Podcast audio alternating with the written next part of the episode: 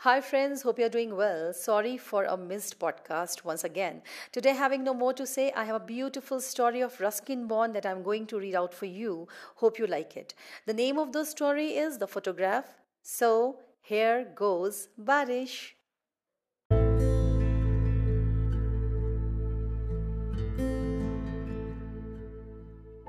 I was 10 years old.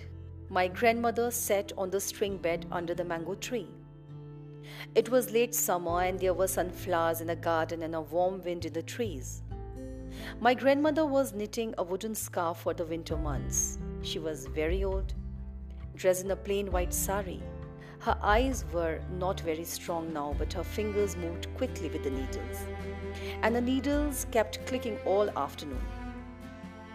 Grandmother had white hair, uh, but there were very few wrinkles on her skin. I had come home after playing cricket on the Maidan. I had taken my meal and now I was rummaging in a box of old books and my family heirlooms that had just that day been brought out of the attic by my mother. Nothing in the box interested me very much, except for a book with colorful pictures of birds and butterflies. I was going through the book looking at the pictures when I found a small photograph between the pages. It was a faded picture, a little yellow and foggy. It was a picture of a girl standing against the wall, and behind the wall there was nothing but sky. But from the other side of a pair of hands reached up, as though someone was going to climb the wall. There were flowers growing near the girl, but I couldn't tell what they were. There were a creeper too, but it was just a creeper. I ran out into the garden. Granny, I shouted, look at this picture. I found it in the box of old things. Whose picture is it? I jumped on the bed beside my grandmother and she walloped me on the bottom and said, Now I have lost count of my stitches. And the next time you do that, I'll make you finish the scarf yourself. Granny was always threatening to teach me how to knit, which I thought was a disgraceful thing for a boy to do. It was a good deterrent for keeping me out of mischief. Once I had torn the drawing room curtains, the granny had put a needle and a thread in my hand and made me stitch the curtain together, even though I made long two inches stitches which had to be taken out by my mother and done again.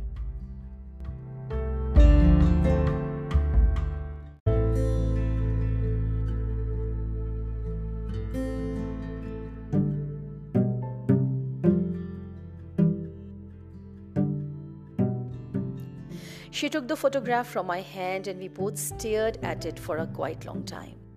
The girl had long, loose hair and she wore a long dress that nearly covered her ankles and sleeves that reached her wrist.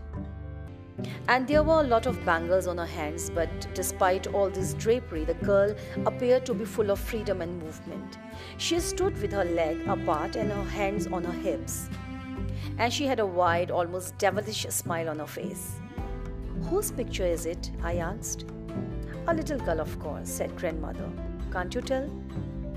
Yes, but did you know that girl? Yes, I knew her, said Granny, but she was a very wicked girl and I shouldn't tell you about her. But I'll tell you about the photograph. It was taken in your grandfather's house about 60 years ago, and that the garden's walls, and over the wall there was a road going to the town. Whose hands are they? I asked, coming up from the other side.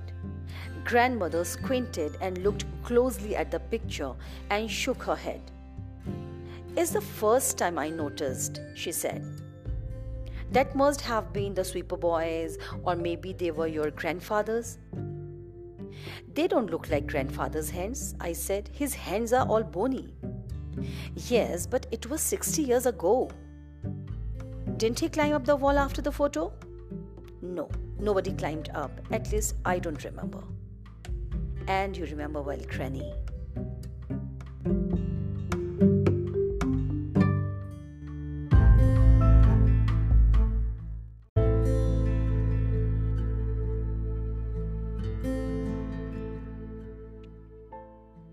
Yes, I remember. I remember what is not in the photograph. It was a spring day and there was cool breeze blowing. Nothing like this. Those flowers at the girl's feet, they were marigold and uh, uh, the bougainvillea creeper. It was a mass of purple.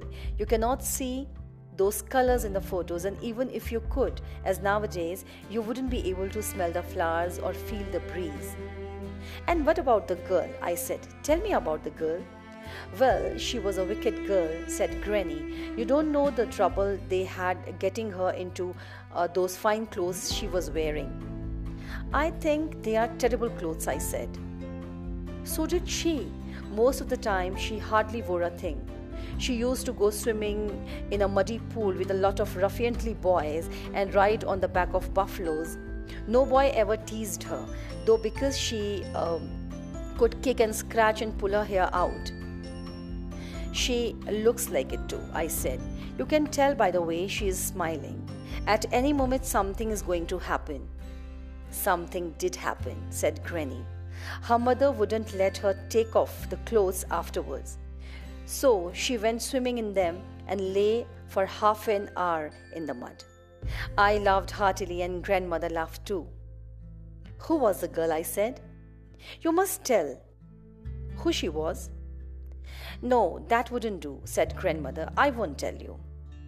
I knew the girl in the photo was really grandmother, but I pretended I didn't know.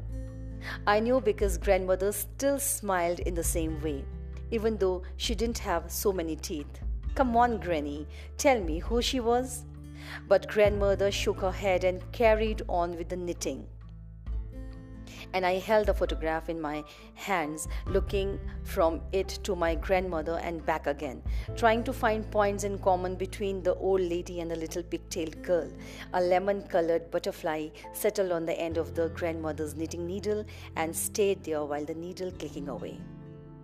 I made a grab at the butterfly and it flew off in a dipping flight and settled on the sunflower.